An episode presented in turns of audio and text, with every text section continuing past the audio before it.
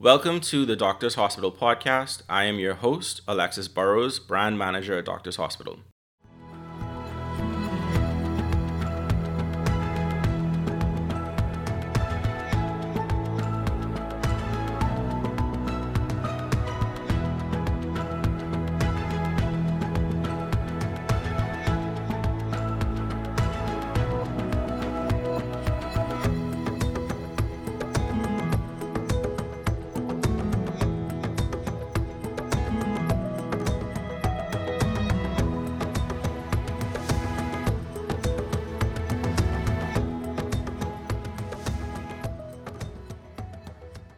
Today, we have as a guest on the podcast Dr. Jazriel Thompson. She's an anesthesiologist here at Doctors Hospital. And she's here for the first part of a two part series of episodes on pain management. So, welcome to the podcast, Dr. Thompson. Thank you very much. Okay, so pain management is something that is um, maybe more prevalent, or pain, I should say, is probably something that's more prevalent in and around um, our environment and our culture than people may realize. So uh, we just want to kind of you know go through and talk about what pain is, um, the differences between some of the different types of pain, and then some of the treatment options, um, and maybe some of the questions that even from a local perspective, Bahamians may have in and around the concept of pain and the treatment of pain. Um, so to start off with, from your perspective um, as a physician, as an anesthesiologist, what is pain? So, we describe pain as an unpleasant sensory and emotional experience associated with actual or potential tissue damage. So, basically, pain is a symptom of an underlying condition.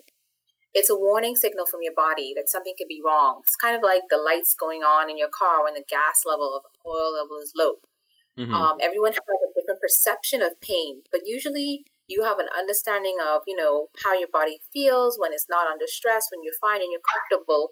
And pain is usually this just sudden uh, feeling of just unpleasant emotional experience. Okay. So what would you say is the difference between um, something that may be like a short-term pain um, or someone who may be diagnosed let's say with chronic pain? What is the difference between the two so, acute pain is usually something that comes on suddenly, and it's usually due to a clearly defined injury or illness. Uh, acute pain usually resolves with the healing of the underlying cause. Um, for example, abdominal pain. You can have many causes for that, either an obstruction, mm-hmm. perforation, distension, masses, kidney stones. And usually, after treatment of those conditions, that acute pain goes away. However, many times pain does not go away after an injury or um, if healing has not occurred. And that's what we call chronic pain. Chronic pain uh, is usually pain that has been present for at least more than three months. And mm. again, it can have different causes. Um, sometimes the pain uh, from the acute pain has not resolved or it doesn't heal properly. Or, for example, arthritis, which is a long term inflammation and damage to the joints, mm. uh, may cause pain because it's going to hurt as long as the inflammation there. And it's usually something that's not easily reversible. Um, so chronic pain occurs sometimes despite healing uh, with no obvious injury to tissues. Um, other types of chronic pain can be due to, like we said, degenerative and age-related changes that are not life-threatening. Uh, but they do cause a significant impairment in the quality of life of a person due to discomfort, inability to perform activities of daily living, poor sleep, and other associated symptoms. So sometimes it's a, a result of damage to the nerves that transmit the pain, such as in neuropathic pain, or it could be chronic pain from other causes. Um, either way, um, we recommend patients get uh, be seen um, if you have any signs of acute severe pain. And pain management usually refers to the treatment of chronic pain, something that's been going on for more than three months, doesn't seem to be getting better, and is definitely affecting the quality of your life. Okay, so I wouldn't necessarily come to see you if I buck my toe on my on my bed. No, no. Usually, as is, unless that's an acute injury, um, it's due to some damage or you know an acute reaction. You can take right. Panadol and it goes away. So yes, we're trying to avoid unnecessary um, visits to the doctor. Right, especially in this environment. Okay, so uh, we know that you know in our in our culture, um, and maybe this is true in other cultures around the world as well, but I know particularly here, um, and sometimes particularly in the older generation, people will say, "Oh, well, you know, I have a, a little ache or a little pain." Um, and in their mind, it's something that they consider normal and doesn't require treatment. Is that something where you know, if if this little ache, like you said, has been lingering for more than you know a couple of days, a couple of months, you know, is it could it be true that, that that's just something that you don't have to worry about? It doesn't require treatment and, and, and treatment wouldn't help. Um so possibly you know we people may be familiar with the term growing pains um, in children in their legs for unknown causes people just sometimes children will say oh man you know i just have this pain. It calms on and it goes away with no um, treatment necessary. Um, sometimes you know you can have abdominal pain that's just due to indigestion and you you know settle down take some tea take some peppermint and that goes away. Um, and definitely there are some headaches um, that can be infrequent and of no significance. So yes there are definitely some types of pain that um, could be you know minimal and do not, do not require treatment um, but however it's very important that we recognize red flags associated with pain so certain red flag, certain red flags that you may be having that and associated with pain that I would say, you know, don't ignore would be, you know, any pain that's associated with a huge injury. We talked about bucking your toe, but you know, if someone were climbing a tree and they fell out the tree and now they're feeling a lot of pain, you know, there's always a potential for big damage or uh, injury either to the bones or internal organs. So, you know, things like that should not be ignored. Um, if you ever have other associated symptoms such as a fever, loss of appetite, limping, difficulty walking, a rash, any time, any sign of red or warm or painful swollen joints, that's type, probably a type of pain that um, should be evaluated, as well as something such as tiredness, weakness, or weight loss. Um, so again, it depends on the type of pain that you're having, where the pain is in your body, what was the situation, what occurred when this pain started um, what is the context basically? And that would say you know should this be ignored or should this be evaluated? Now most commonly in the population especially with chronic pain management we're concerned about back pain. And certainly back mm-hmm. pain can be something that is acute um, comes on suddenly. Maybe you have sat in a weird position. Maybe you lifted something um, and you put a strain on the muscle so you can get like a, an acute inflammation in your back. But you can also have chronic back pain. Again back pain that you know goes on for more than three months and it's not getting any better. It's actually getting worse. Um, and there's also red flags with back pain that we are really concerned about such as altered sensations in the legs the buttocks the inner thighs if you have any kind of problems of, a, of, of uh, abnormal feeling and we call these saddle areas so the area around your groin or your bottom and if you have any change in your bowel or bowel or bladder habits as well as any acute sexual dysfunction. Those are sometimes some of the symptoms or red flags associated with pain that can alert you that this is not something to ignore. Now, I talked about back pain, and um, you know, back pain can be very common, and it could also be very benign. Again, something that just may require resting or just Panadol. And there's a very good screening tool for back pain that primary care doctors can use. And basically, it tries to identify some symptoms that can tell you whether this back pain is of low risk, such as, you know, usually with rest or exercise, it may go away, or whether there's some medium risk or high risk from this back pain. And I just want to give you some of the questions involved. Um, so our readers who are listening, or, um, I mean, our audience who's listening, might be able to ask themselves and decide, okay, I've been having this back pain for a while. You know, is this something that's likely to go away or not? Um, and this is from a validated screening tool developed by Keele University and it's widely available. It's called the Start Back Screening Tool. So some of the questions include uh, my back pain has spread down my legs at some time in the last two weeks, and it's basically yes or no. Um, I've had pain in the shoulder or neck at some time. Um, I've only walked a short distance because of my back pain. Um, also, in the last two weeks, I've dressed more slowly than usual because of the back pain. Um, and the next question says it's not really safe for a person with a condition like mine to be physically active. And that's like a personal assessment. That's your subjective right. feeling like I've noticed that something's changed or something's different about my body and my habits. And then there's worrying thoughts have been going through my mind for a lot of the time about this pain. And then I feel that my back pain is terrible, it's never going to get any better. And lastly, in general, I have not enjoyed all the things I used to enjoy.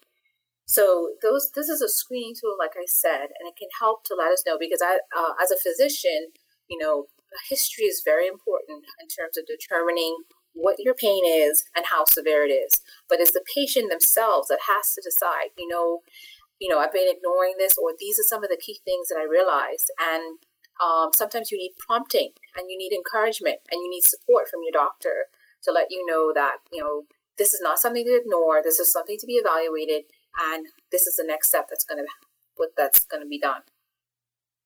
Right. So, uh, uh, uh, I guess a follow up question to um, the idea of, you know, the little ache or little pain um, would. I, I imagine that age, as well as the existence of, you know, other um, comorbidities. There's, you know, if somebody has hypertension or diabetes or heart condition or things like that, um, will also play a role in how you evaluate whether something is um, minor and doesn't require treatment or if it does, correct? Correct. So some of the things you've mentioned, correct, um, age, because we talk about gener- degenerative changes that can occur, such as arthritis, or it's just arthritis usually involves um, your bones or the uh, uh, the linings on the bones. Um, but there's also muscles and ligaments that can have age-related changes and cause um, problems. Um, I would also consider conditions such as diabetes, which can affect your nerve and nerve and pain pain transmission through the nerves. Obesity, so elevated BMI, we know can cause significant strain on the back and also the mechanics and how you weight bear and cause problems, as well as chronic conditions including cancer. So if you have a history of cancer um, and you're now developing pain in a certain area or a certain place, your pain could be related to your cancer. So definitely there are different criteria or there are different uh, things that might put a person at higher risk for having a serious type of back pain that may require treatment and intervention as opposed to, you know, a person without those conditions. Mm-hmm. So I know another um, common concern because you have you know a lot of different types of people um, that walk into your office. So I imagine uh, you have people who may be um, weary of taking you know strong medication. You may also have people who are weary of getting surgery. So are there I guess what are, are, are some of the treatment options that are available to somebody if they are experiencing chronic back pain or chronic pain in general? So we have multiple treatments available. I always feel like the first treatment or the first um, the first step in giving you the best treatment for your for your pain in general is knowing exactly what it is. So you know that's it's very important to take a history, to do an examination, and also possibly do imaging tests as necessary, blood tests or imaging tests, to determine the cause of your pain. So in my in my practice, the best way I want to start by treating your pain is diagnosing exactly what it is. Um, and yes, we talk about medications. So people are commonly referred to um, opioids as a treatment for pain. And, you know, nowadays opioids are going through a really tough time. You know, they're getting a bad rap.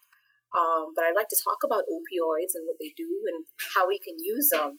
Um, and just bear in mind that opioids are synthetic, so they're designed in they're designed in a lab, but they actually mimic um, some of the natural substances in the body because there are things called opioid receptors in your nervous system and they are responsible for modulating pain transmission and receptors. So the opioids that we take in the tablet form or the IV form actually work on these receptors and they basically try to stop the transmission of pain. They're very good drugs, they work very well, um, but unfortunately, there's an opioid crisis that's occurring because of the misuse or of opioids. Um, obviously, in life, everything has a good side and a bad side. And we know with opioid use, there can be some side effects such as sleepiness, constipation, nausea, shallow breathing, slowed heart rate, and loss of consciousness. So I just want to say, you know, if you have an acute pain, if you had an acute surgery, um, and even for some chronic pain, opioids may be the answer for you to help you through this pain and to get you from that acute state of feeling like I'm about to die, I can't take this anymore, to I'm better, I can cope with this, this is okay. Um, however, these have to be carefully prescribed and taken in consultation with a doctor.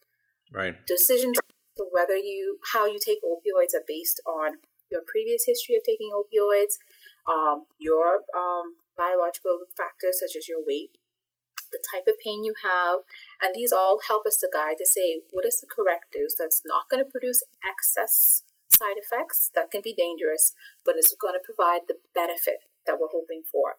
So that's my story about opioids. They are very good drugs if used correctly and carefully um, by patients.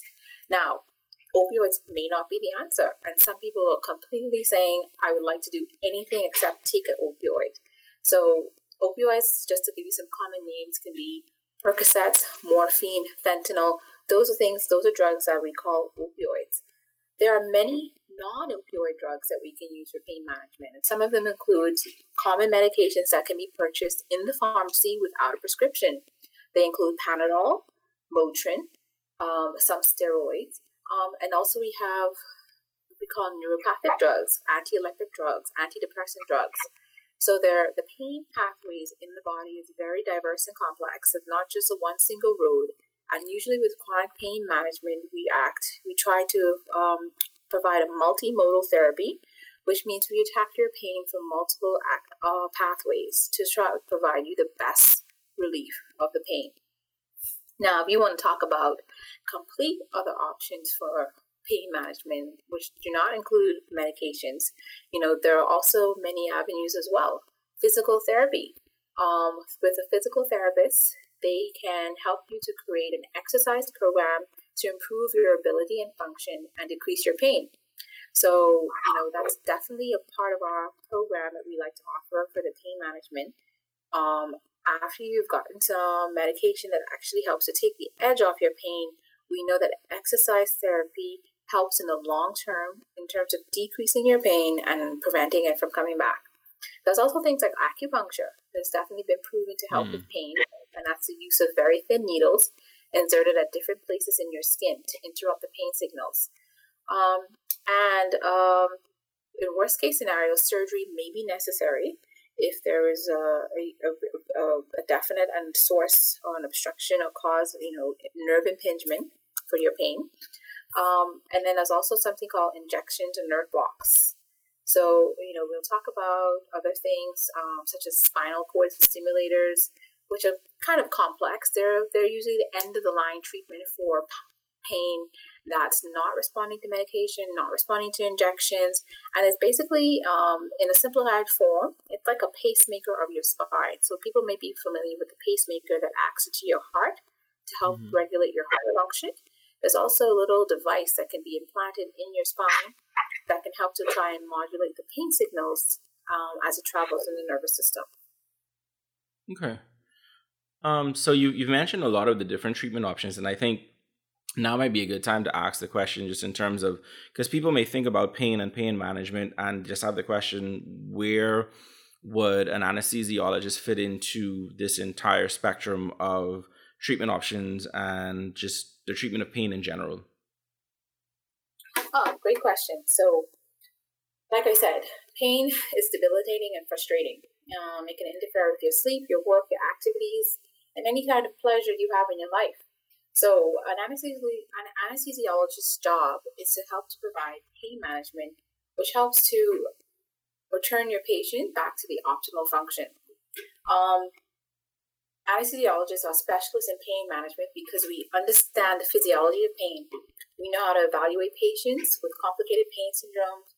We know how to um, interpret and order tests that can help to create, get to that diagnosis of what your pain is and we also have special skills for different procedures, such as a nerve block, an epidural spinal, an epidural steroid injection, and mm. other interventional techniques which can help in pain management. So um, I just want to talk about the epidural steroid injection, which is a very common um, treatment tool used for back pain. and it's done by anesthesiologists.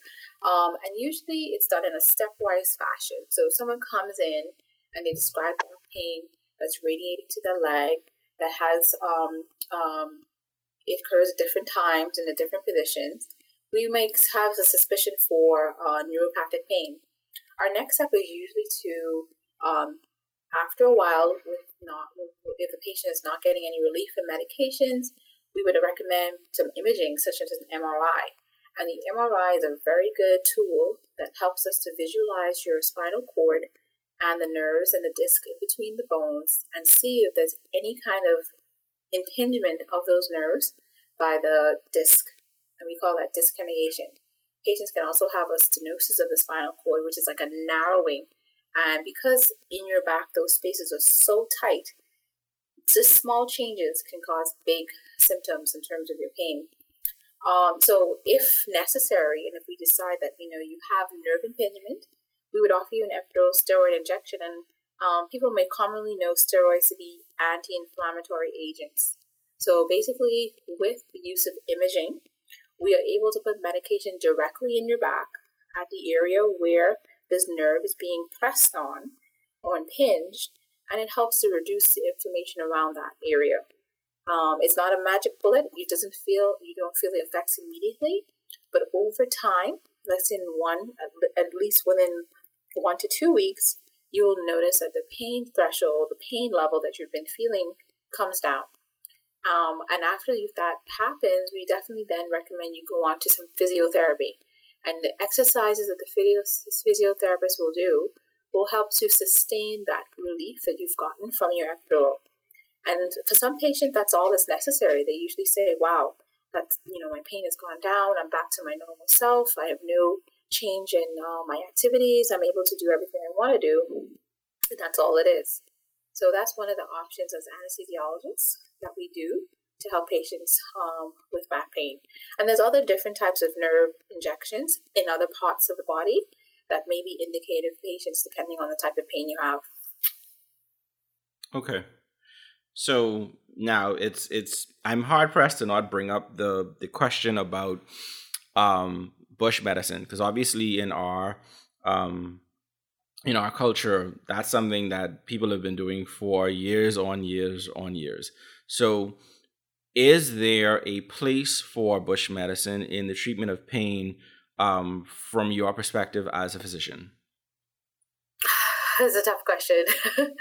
you know, um, you know, I grew up with bush medicine. I, you know, you have a cold or you have a flu, your grandmother's going to tell you go to the tree, uh, go to the fence and get some cerasee and boil that. Um, and definitely growing up on the islands, many people had no option of pharmacies and doctors, and so they were obligated, um, for better word, to find local treatments and remedies for pain management um, I did some research and asking around, and you know, there's something called the buttonwood, that tree that people mm-hmm. used to boil, a rockbush tree, excuse me, that people used to use for things like abdominal pain. Um, unfortunately, uh, I don't think in the Bahamas or even the Caribbean we've done a great job at studying and quantitatively figuring out exactly which medications can be reliably used time and time again to treat pain. So at the present time, I'm not able to recommend certain or specific bush medications for mm-hmm. pain, but we know widely in the literature, people recommend the willow bark, clove oil, turmeric, magnesium. Um, and I know that a lot of people would prefer natural and traditional medications um, for their pain. Um, mm-hmm. But at this time, we're kind of limited in the options that we have for people. Okay. Um, and obviously, you can't bring up bush medicine without then taking the next natural step, is which is asking about um, CBD oils um, and medicinal marijuana as potential treatments for pain. Now, this is kind of a two part question because I'm personally not sure where we are legally with it. Um, and then secondarily, if it is something that is a legal option, then where does that fit in um, from your perspective as potential treatment options for pain? Yes, very good question. It's a very common question most patients are going to the doctors asking about now. Mm-hmm. Um, So I agree with you. From what I understand, there was a commission that set out to identify what should steps should be taken legally to, in terms of marijuana. Um, the recommendations have not uh, been presented to Parliament, as I'm as far as I'm aware, and at present, I am not aware aware of any legislation that's been presented um, with relation to marijuana. Now, we have to be we have to clarify exactly what it is because people are online. There's information. There's tons of information on the internet. Mm-hmm. All right. Um, when people talk about medical marijuana, so basically, um, I'm just going to give you some specific information so our listeners can know exactly uh, what is out there about marijuana, and then obviously make the decision for themselves as to whether they would like to incorporate it as a part of their pain management. Um, so, marijuana is made from the dried flowers of the cannabis plant. The cannabis plant has many different chemicals in it, um, over 100 different compounds. One of them is cannabidiol, and one is the tetrahydrocannabinol, which is THC. Mm-hmm. Now, again, there's other different compounds, but these are the two most important compounds that have been extracted um, for use. So THC is usually the psychoactive component that produces a mind-altering high. Um, however, the cannabidiol does not cause a high. And the research that's been done on the cannabidiol has been shown that it does act intrinsically, just like an opioid receptor in the body. There is an endogenous cannabinoid system where which these chemicals act on to help in pain management. So yes, there have been studies done with the CBD that shows that it can help with pain management. Um, however, the problem with the CBD right now, even though there have been studies specifically on that chemical, usually if you're trying to prove that something has a benefit, it has to be compared to something. And um, to date, there are no large studies that have compared the CBD to other uh, properties such as opioids. So um, the recommendations from the medical community at present are not um, uh, not proposing CBD as a panacea, uh, which most people want it to be. Um, they use it for arthritis, they use it for back pain, um, they want to use it for abdominal pain, um, they want to use it for depression. So people are purporting that it has multiple effects, which it may do. But as scientists, we like to have the proof. We like to have the trials. We like to know what dose is it producing these uh, effects in? What is a safe dose? What is the unsafe dose? How do we make this so that you know we're not just giving people something that um, we think is all good when we know intrinsically that everything can be good and bad. Okay. Right. So, um, like I said, we need much more research into the potential benefits of the cannabinoids. Um, but you know, if you were to use it most doctors are using it as a second line or refractory treatment. And this means that after known treatments are not working, especially for specific conditions such as mm-hmm. multiple, multiple sclerosis, um, epilepsy, uh, things such as end of life pain, mm-hmm. chemotherapy, mm-hmm. nausea and vomiting, and spasticity in multiple sclerosis those are some of the common conditions that people are finding benefits for if they use it. So, um, as it stands, uh, I, I, am I'm, I'm hesitant to say that, that medical marijuana or cannabinoids are going to become uh, first line therapy for pain management for patients in the Bahamas. Um, you know, it's legal in Canada, it's legal in a lot of states in the United States, and people are using it safely. Um, but the problem is regulation and, and knowing exactly that when you take a certain um, product, which there are many, you know, there are many thousands of products with the cannabinoid available, but how do you know to prescribe it so that you get the result that you're hoping, you know, without the side effects? So that's mm-hmm. my with the cannabis um, and medical marijuana. Okay. Um, and great answer. I think it's very thorough in kind of just saying where we are right now, um, both from a legal perspective and from a medical perspective. Um, so just I know I imagine a lot of these questions and maybe even a, a ton more questions maybe um, our listeners may have a ton more similar questions. um, how can people get in contact with you to get more information or to even arrange a, a consultation to discuss um, pain management with you? Um, so my office is at Doctor's Hospital in the Specialist Clinic. The phone number is 302 4684. I can also be reached at email via jthompson at doctorshosp.com. That's J T H O M P S O N at doctors, D O C T O R S H O S P dot com. Okay. Um, well, I want to thank you very much for your time. Um, Dr. Thompson, thank you for taking time out of your busy busy schedule to to sit with us. Um, this is definitely a, a wealth of information, um, kind of just going through the different kinds of pain, the different treatment options, and some of the more you know specific questions that people may have, especially in our space. Uh, so, thank you very much for joining us today. Thank you so much, Alexis. I appreciate it, the time, and being able to inform people about pain management and the options we have for you. And I would like to encourage anybody who's out there to listening um, to come and see us, see if we can help you, and see what options we can offer you for your chronic pain management. All right. Thank you very much, Dr. Thompson. You enjoy the rest of your day. Thanks again to Dr. Jazriel Thompson for joining today's podcast. As always, we encourage you to like, comment, subscribe, and share the Doctor's Hospital podcast. And we invite you to tune in next week when we'll have part two of our pain management series with our neurosurgeon and spine surgeon, Dr. Sushil Wadhwa. Thank you for listening and see you next week.